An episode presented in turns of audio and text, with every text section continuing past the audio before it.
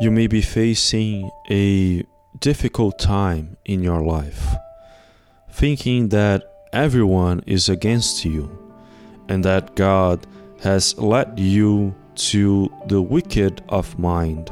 But as we find in Psalms chapter 97, verse 10, let those who love the Lord hate evil, for he guards the lives of his faithful ones and delivers them from the hand of the wicked.